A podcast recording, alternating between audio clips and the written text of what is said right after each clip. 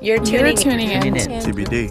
TBD. TBD. into TBD. TBD. To TBD. To be discussed. To be To be discussed. discussed. To be To be discussed. discussed. To be discussed. Okay, so welcome back to the podcast. This is your host, May Wu, and I have a very special guest here with me today. And you should introduce yourself, tell me a little bit about yourself, where you're from, how old are you, what do you do? Yeah, so I am Desmond Jones. I am a 26 year old filmmaker and I work in marketing and advertising for Nike as well.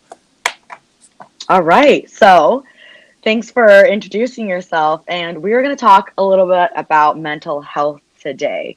And so I guess I can start off by asking you, what does mental health mean to you?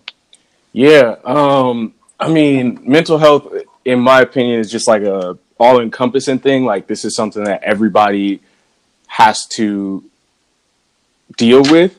Um, just that some people have issues with their overall mental health, but from my understanding, mental health is just the health of your mind. You know the. Mm-hmm. You're right, right. That and so for me, mental health is just like your your space. Like what is going on up inside of your brain?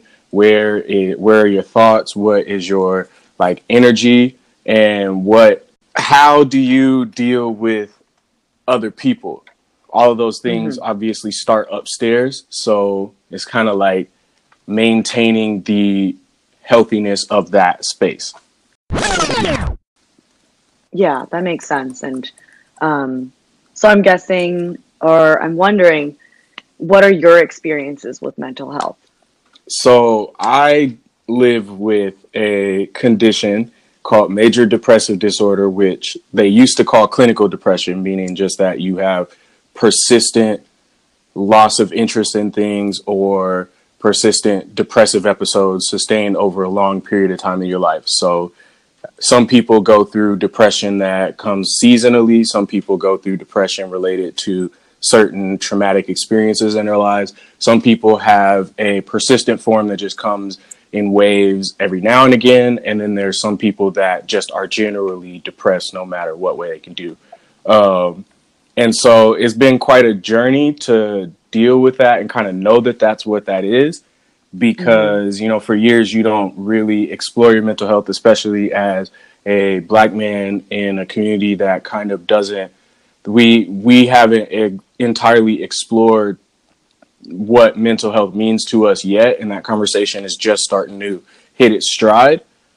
Mm-hmm. And i'm happy that it is but because i grew up before it did there was a lot that i there was a lot of life that i lived that there i lived a lot of life not knowing what i was going through So yeah, like you you said a lot of things that like I would love to unpack. Like when did you realize that this was this like dark place that you were in like it, it's mental health um related and when did you recognize that? So I would say that the first time that I knew that everything wasn't okay was probably like later in high school.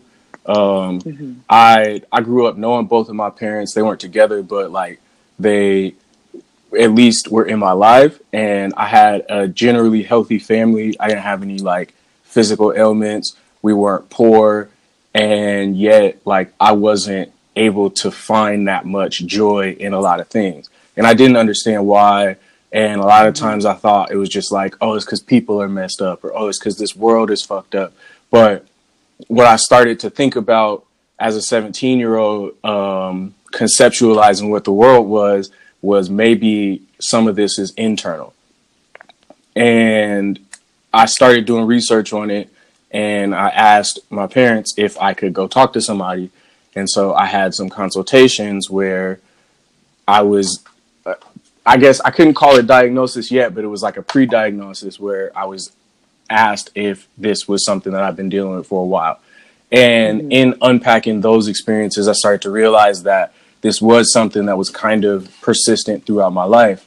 And so I did what most 17 year old kids would do. And I completely fucking ignored that and was like, I'm okay. I just need to choose to be happy. And I bottled that up and didn't do anything about it for years. And mm. until I graduated from college and things started to get pretty bad again. Um, and I started ideating about things that I didn't think were right. Started um, concepting around what the world would be like if I wasn't here. And from that, I realized I need to talk to somebody again. So I started going into light rounds of therapy, and that was when it was confirmed for me that that was what I was dealing okay. with. So you you had a moment where so like you did seek somebody, but then was like, hey, maybe it's something. Was I guess like what was the reason why you were like, hey, I I just don't think like I want to continue seeing somebody when I was 17, it was just it was the stigmas around it. You know, this was mm, okay. 2010, 2011, and everybody else just seemed fine, and nobody else was talking about going to therapy. And the big conversation was like, you can't be weak minded, and people mm, who dealt with mental health issues were considered either crazy or weak minded, and I didn't want to be that because I thought I was strong. And I felt uncomfortable with going through that while being in a world that treated people that went through that that way. Yeah, because I that makes sense because I think mental health now is different from mental health like you said like 9 years ago. Um, like now it's all centered around like mental health mental wellness and Absolutely. like the discussion is still yeah it's like still it's being unpacked and it's more relevant and people are always like take a mental health day you know like stress relievers focus on balance but i feel like that wasn't exactly a hot topic i mean not a hot topic but a a topic that we're discussing the same amount right. nine years ago. Absolutely. I totally agree with that. And I feel like naturally we go through these ebbs and flows because we weren't talking about like race and, you know, um, a lot of these issues that affect underrepresented populations in the public space that time either. Like we all knew that it existed, but a lot of us weren't organizing and speaking out about it in this public space because we were kind of almost afraid of what was going to come to us, you know, like, and now, um, thank goodness, like these conversations are populating the main public spaces that people are like, you know, they're more active in the workplace. Um, there are conversations like this that are more active on social media and it is beneficial to people's overall awareness of what it is that some people go through. Yeah, I agree. And I would say, like, even me back then, I would say my thoughts of mental health were like, oh, that's a white thing. You know, like in my mind, I was like, oh, you know, that's what white people say, or that's like a white people thing. Um, and I would say that's a very ignorant, small minded mindset of when I was younger. Right. and i don't feel that way anymore but i can't help but think maybe other people felt that way too. You know like oh that's not art like that's not, that's not something like minorities feel. Like that's just the shit that they have to deal with. And then um, it's like oh but that's like that's what they do or that's like that's their thing. And i didn't really think too deeply into it or too much into it. Yeah, um, same here actually. Um, you know the white people shit is a term that we just use a lot and like for years, I thought all of that was just white people shit. I was like, I'm not, I'm not going to no therapist. That's white people shit. Why would I do that? Like, black people are strong. You know what I mean? Like, we've been through so much worse than what I've been through, and I need to go talk to somebody about this. That doesn't make sense. Not realizing that like trauma can affect everything and every part of your life and mm-hmm. culturally, in particular, we all deal with a lot of traumas. You know, like this country was never meant for us to succeed. And because it wasn't meant for us to succeed, just navigating through a life in this country and in this system is going to have adverse effects on your mental health if you're not aware of what that is. Yeah, and yeah. going to see somebody as a therapist or any kind of professional help that doesn't mean you're weak. I but I think that that's like a stigma that was it was a stigma. Yeah, definitely, one hundred percent. I think that my experiences dealing with people that have had mental health issues um, have led me to believe that some of those people are like even stronger than folks who don't because they they keep pounding and they keep going every day Mm-hmm. and you know they have darker thoughts or they have a chemical imbalance in their brain that causes them not to even be able to function at the same capacity as somebody who doesn't and a lot of people still do that with a smile on their face and they treat everybody with respect. And that is difficult when you have everything working to stop you from doing so. Exactly. And I have the saying where I think that everybody would benefit from therapy. Uh, going to school and learning a lot about mental health and best practices and communication and kind of relieving stress and it sounds like I think everyone would benefit from therapy. I think some people need therapy in ways that will, you know, help them unpack and find balance in their lives. And then I think some people can benefit from therapy by just like unpacking things that are blocking them from being their best selves and like trying something new and kind of like unpacking some fears and things that hold them back. Exactly. Like we don't realize how many of our bad habits are rooted in traumas or triggers or stressors that come from our past. Mm-hmm. And I think just talking to someone else about those things openly without fear that that will escape the room that you share it in and it'll it'll really help people learn to break those ceilings that are above them because they are glass ceilings. You know, people are capable of so much more than they think they are, and there's a lot that stops us that's in our minds. And I guess like would you say that when you brought this up to your parents did they just did they suggest therapy and how did they feel about therapy overall i asked for it and one of the reasons that i didn't keep it going was because that was not something that they fully understood at the time um, mm-hmm with all due respect to both of my parents, um, they're very supportive, and they obviously are much more aware of a lot of these things now. Um, mm-hmm. But at the time, it was just not a conversation that we were having as a culture. You know, in Black America, it was it was difficult to see that because there was so much of mental health issue being tied to craziness. You know, we look mm-hmm. at folks who deal with like bipolar disorder, and we think that they're moody or we think that they just up and down or whatever you want to call it, not realizing that that's not something that they fully control and that seeking help could save their lives and it could save their psyches. Same with, you know, people with even stronger um, disorders like schizophrenia. Like when you know people that go through these things, you start to see that behind what we would have perceived as crazy years ago is a human being that is trying It's just that there's something that they can't control stopping them from you know putting out their maximum mental output and mm-hmm. i think what's really unique about that and the struggles of people of color is we know that feeling and we could very easily empathize with it if it wasn't stigmatized almost every person of color in america today has some form of white supremacy blocking them from reaching their maximum output in life. You get into these spaces and that it feels like they weren't meant for you because they were they're so deeply tied to this idea that white people are better than you. You know what I mean? And yeah, it's right. almost the same thing as somebody who has these issues that block their brains from functioning at a normal capacity without medication, without proper therapy, and without you know keeping them away from their uh, stressor. I guess who who do you go to for like to keep you balanced? Like, so is there like things that you do to keep you balanced? Because like this stuff can weigh down on you. It can make you feel very um, very little or get you in a really dark place. So absolutely, I guess like what do you do?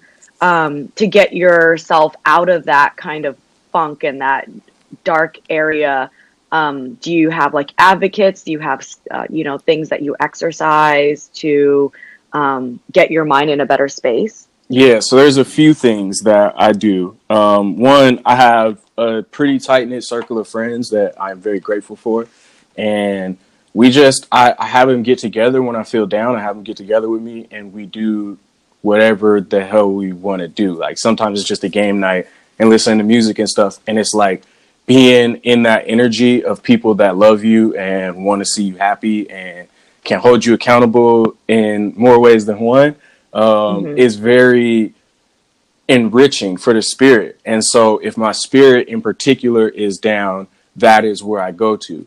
Um, and if it's my mind that's down, I try to go to I try to go back internally. So because I'm a writer, I like to write down things a lot, and I feel like there's a lot of physical power in committing words from the brain to something that's physical.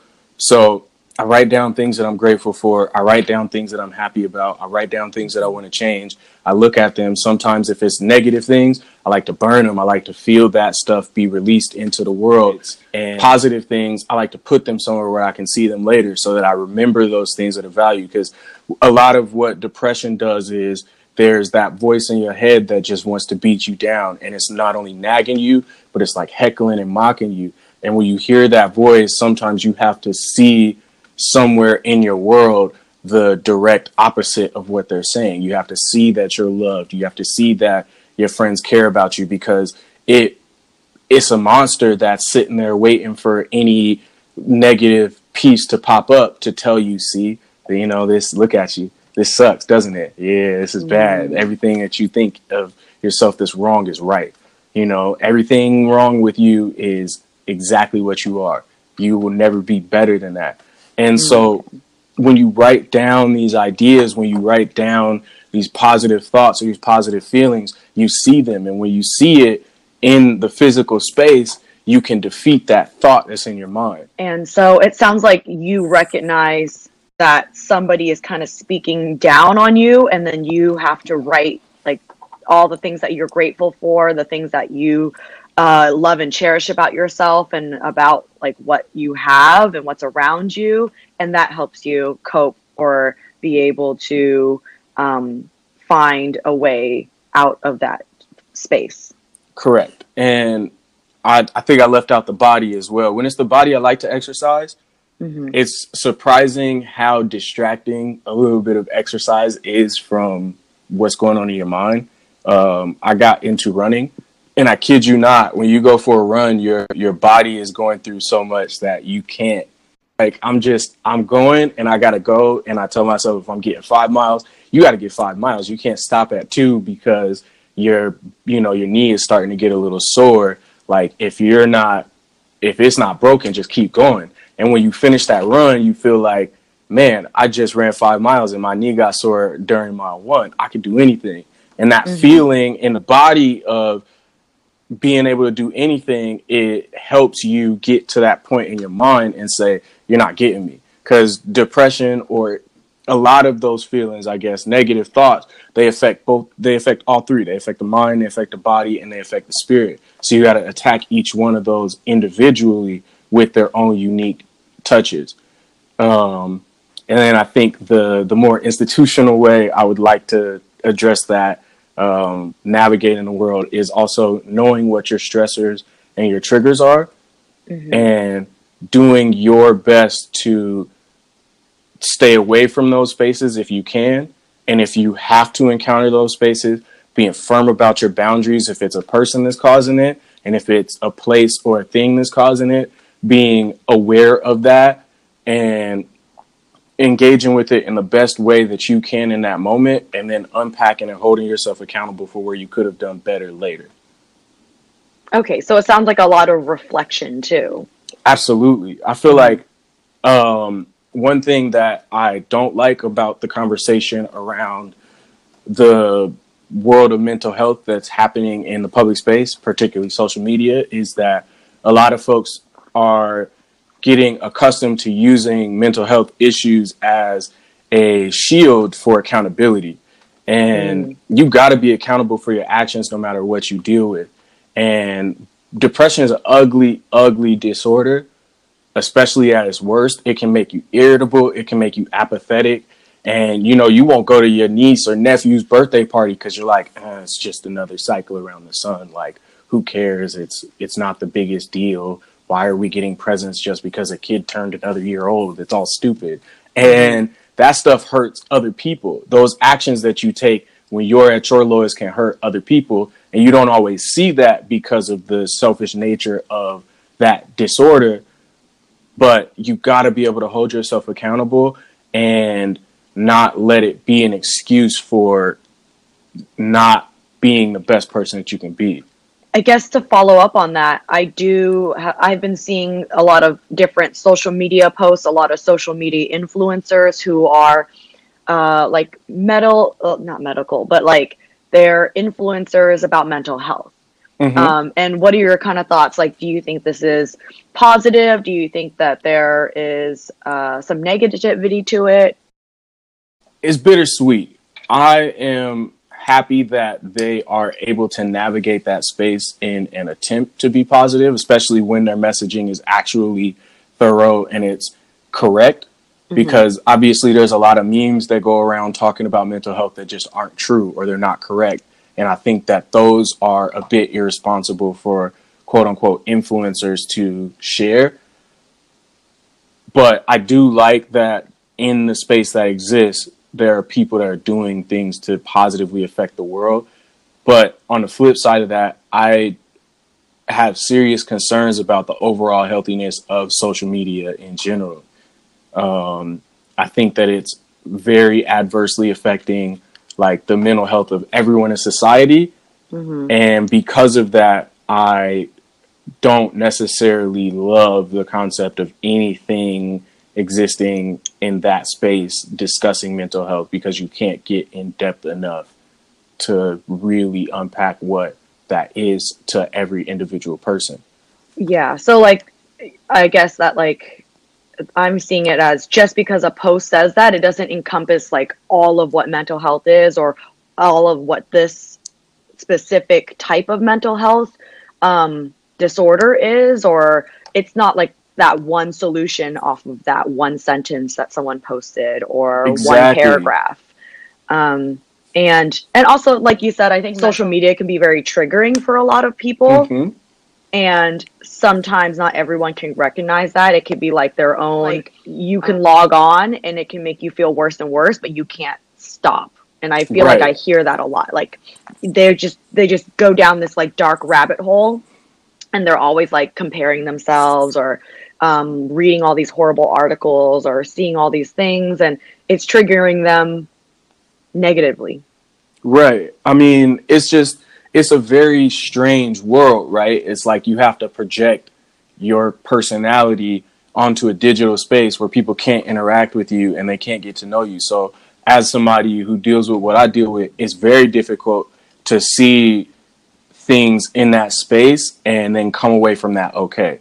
Like mm-hmm my as a filmmaker, like I'm still at the very, very grassroots stage, and there are people who, you know, slingshot into success, which which seems to be over because you only saw their social media journey, and you don't realize that they were in the same position you're in now, however long ago. But you mm-hmm. don't you don't even think about that in the moment because you're seeing this and you immediately start to compare yourselves, and that creates envy, and envy is not you know, it's not a healthy thought to have.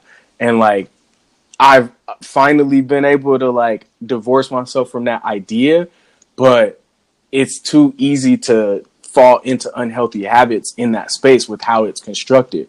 You know, we look at likes and we get endorphins from it, and that like endorphin rush is a little high. And anytime you're getting a little high from, you know, something that's not tangible, something that's not real, you create this unhealthy expectation for it.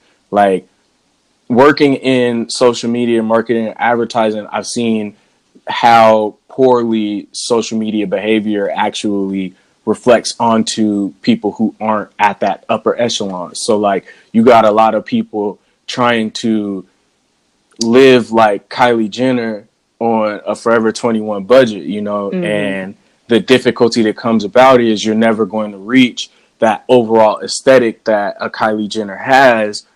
And so you're progressively going to feel worse and worse about what you are. You no longer see the things in yourself that are valuable and not seeing what you offer to the world that's valuable uniquely is one of the, you know, main causes of like seasonal or trauma related depression. So like that connection, that correlation scares me like deeply. It scares the yeah. shit out of me because I'm like, dang, these like this stuff can easily fuck up the way somebody views the world off mm-hmm. of likes or off of minor endorphins, and that's not cool. So, I mean, I guess with like the impact that social media can have, I think social media can be a positive thing, but it can also be very negative. So, how have you said you've divorced that like negative idea of like comparing yourself? So, I guess, you know, like, like what are your strategies? Because to me, I think cutting off social media forever and ever is something that's probably not uh. plausible for most people. So, how do you navigate that space and still come out of it, you know, positive and not in a bad place? So, I took a pretty long break from posting on social media. I'm just like very much at the tail end of it now. Um, and I just did it for like instead of putting a benchmark on it, like I'm going to be off this for three months or whatever, I decided I wanted to wait until what I was posting or what I was doing felt healthy to post. You know, like, do I feel like I need somebody to see this? Like, do I need somebody to react to this? And why do I need them to react to this? If it's not a message that I feel is actually important to the world and it's just lifestyle stuff, I'm just going to live in a moment. Mm-hmm. And I think from that conversation that I had with myself, I found the value of living in moments. And from there, it gets a lot easier to figure out when and where you're going to be on and share to social media. Because when I go out now and I'm with friends, I don't feel this need to show people that I was out. I don't need to show people that I was, you know, with friends. I don't need to show anybody anything. And because of that, a lot of times my phone doesn't come out for me to record, you know, a quick video or to take a picture of mm-hmm. some food or whatever I was doing that day. Like I'm I just don't feel that need. And it made the way that I exist on social media a lot healthier because now I don't think anything of it when somebody else is doing it, but I don't feel the need to compensate or to match that energy by doing it myself. So mm-hmm. a lot of it is just like making sure you're present in the moment that you're in and then deciding if adding that to the digital space makes sense you know? Yeah. Like are you doing this because you want to project something or are you doing this because you genuinely want to post something? And then also like are you living in the moment or are you just waiting for the right 5 10 30 seconds to record or a quick picture Right. Like it's crazy to think about 15 years ago if you went to a concert that night, you might have come away with a picture from it. Mm-hmm. But that whole concert wasn't up on your Instagram story that day. You know, like there wasn't that to exist. So you almost had to be present in that. Like you just had to be at the concert. You had to experience it live and then people who didn't experience it live had to ask you about it and talk to you about it. And like now it's at the point where i don't need to go to the concert for the most part because across my 50 or 60 friends that went to this show at the Moda Center like i'm gonna see every song dang near in its full capacity. And if not the like the best parts of the song are gonna be on there. Mm-hmm. so i'm good. I don't need to go anymore. And i feel like that like losing that connection to moments in your life is uh it's like it's at the detriment of your happiness long term. Right. And i think that makes sense. I'm definitely guilty of like recording concerts because like i have this thing where i like to go back and rewatch it over and over and over again. Like i think my friends who like seen me do this are like super annoyed because they'll hear the same things over and over again because I'm just like, oh, let me relive these moments that I had at the concert. But yeah, and I I definitely understand and I get what you mean um, by that, and I'm glad you found a good mechanism or methods to help you navigate social media. So I want to ask about having new people come into your life, like friends, um, mm-hmm. uh, and maybe someone turned romantic. How do you navigate when to disclose to people that hey like you know i really uh like not even then like but hey, like I is is diagnosed with depression. Like when do you let somebody know that?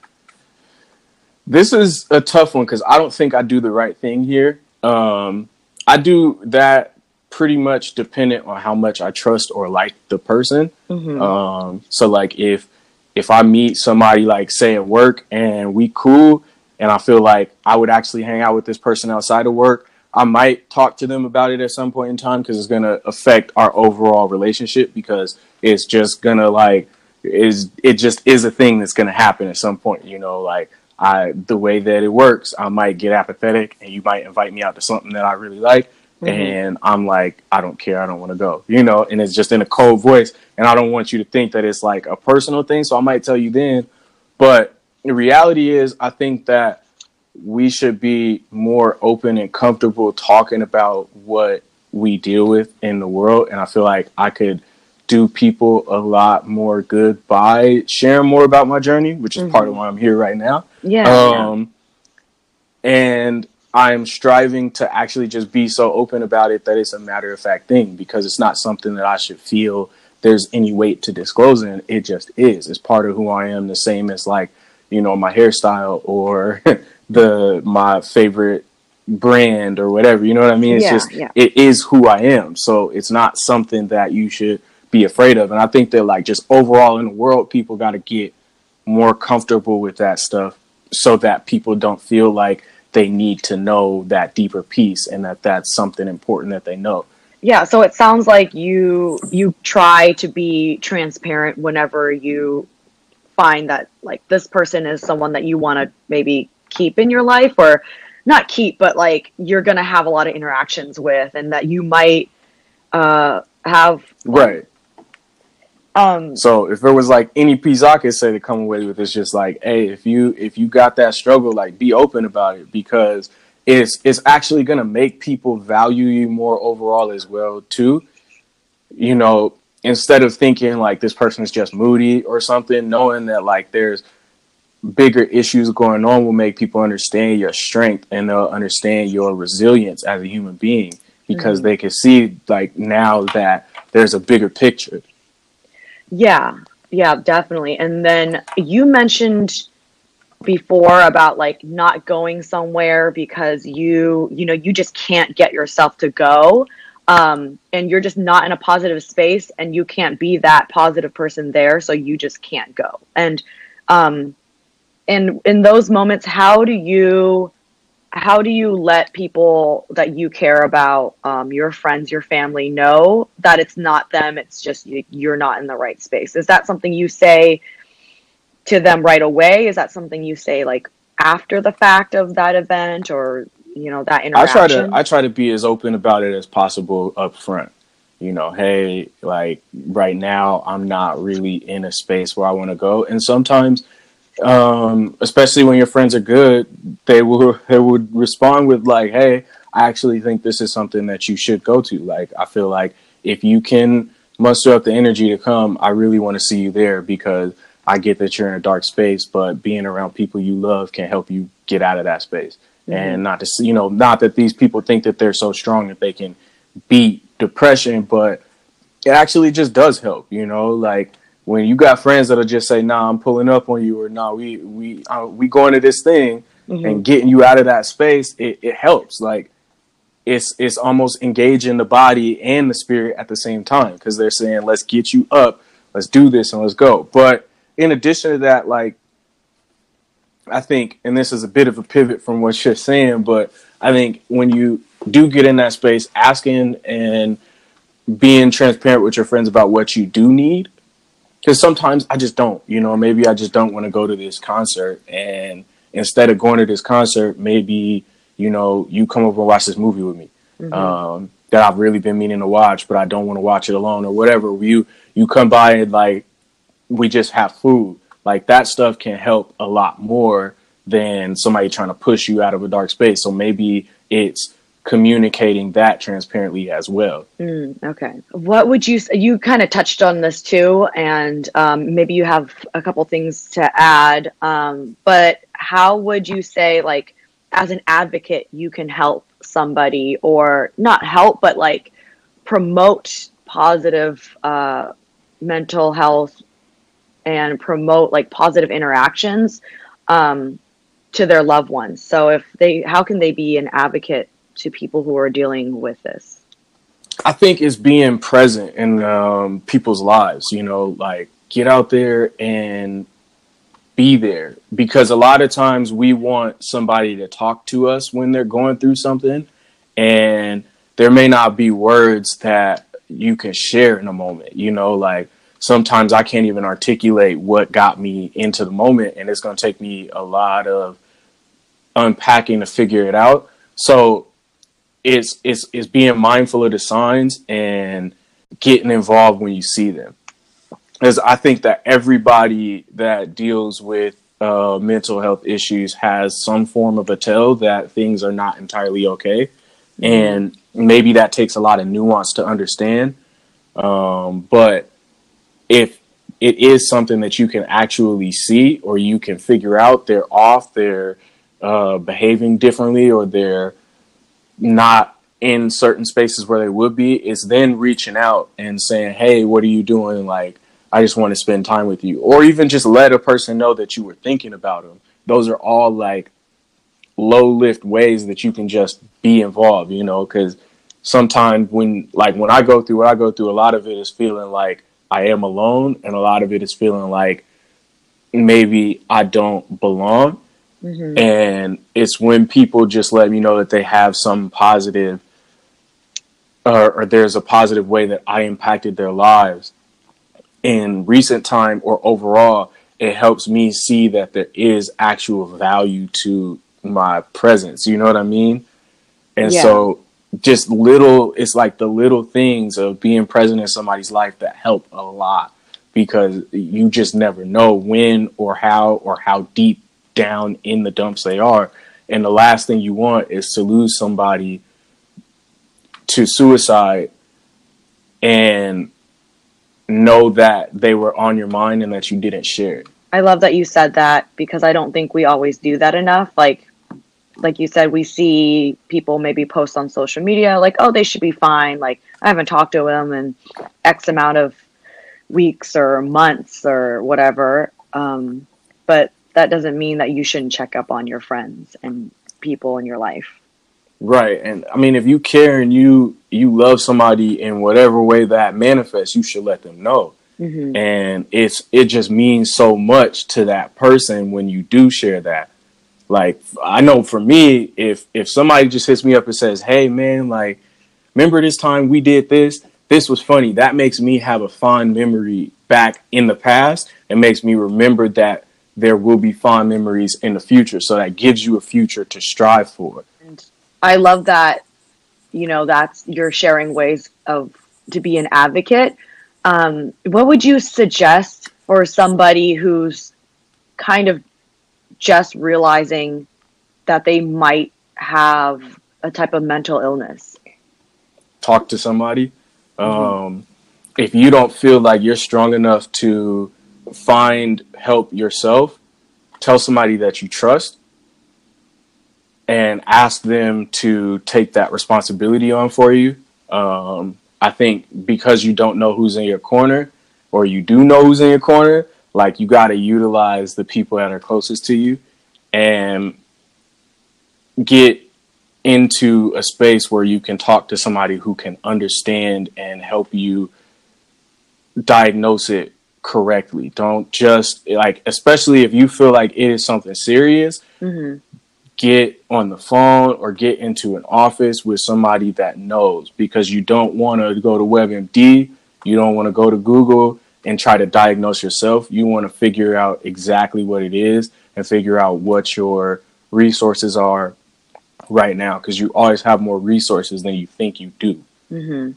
Yeah, I know that they have things like Talkspace now where you can hop on the phone or get on the internet and talk with somebody. What was kind of your method? that you went through to talk to somebody?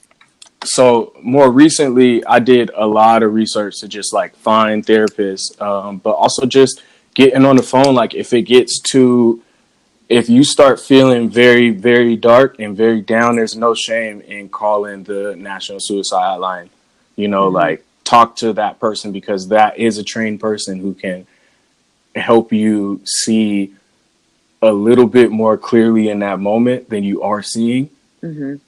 And when you get off that phone, you know, find that area of comfort and then get right back into doing research. So I, I would say that that's somewhere where I have I've been and I'm not ashamed to say.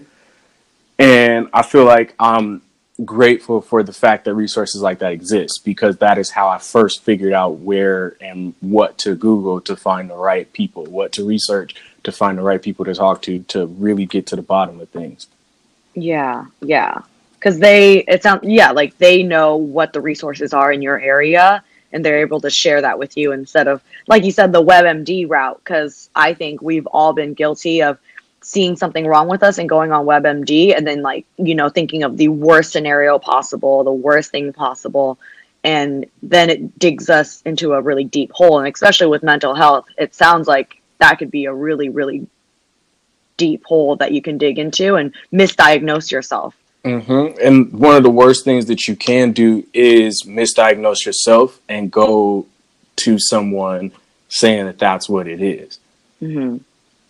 You know, I I haven't heard this myself or experienced it in with anyone I know, but one of the things that I fear is somebody thinking, you know what, I do experience very serious mood swings. Maybe I have bipolar disorder and going to a doctor and putting that into the doctor's head that you have mm. bipolar disorder and it yeah. could just be bipolar depression which is completely different you know what i mean right. and people understand that there's all these different titles for it because there's nuances to the disorders themselves or to the experiences like you're not experiencing the same thing depending on what you have and every single person who experiences mental health issues deals with them in different ways. Yeah, that makes sense. And um, I would say like I I was this is kind of an embarrassing story, but I went because I was like, oh, there's some things that I do want to work on, and I always talk about advocating for therapy. Like I do want to go to a therapist. I think I'm ready. I think I'm ready to like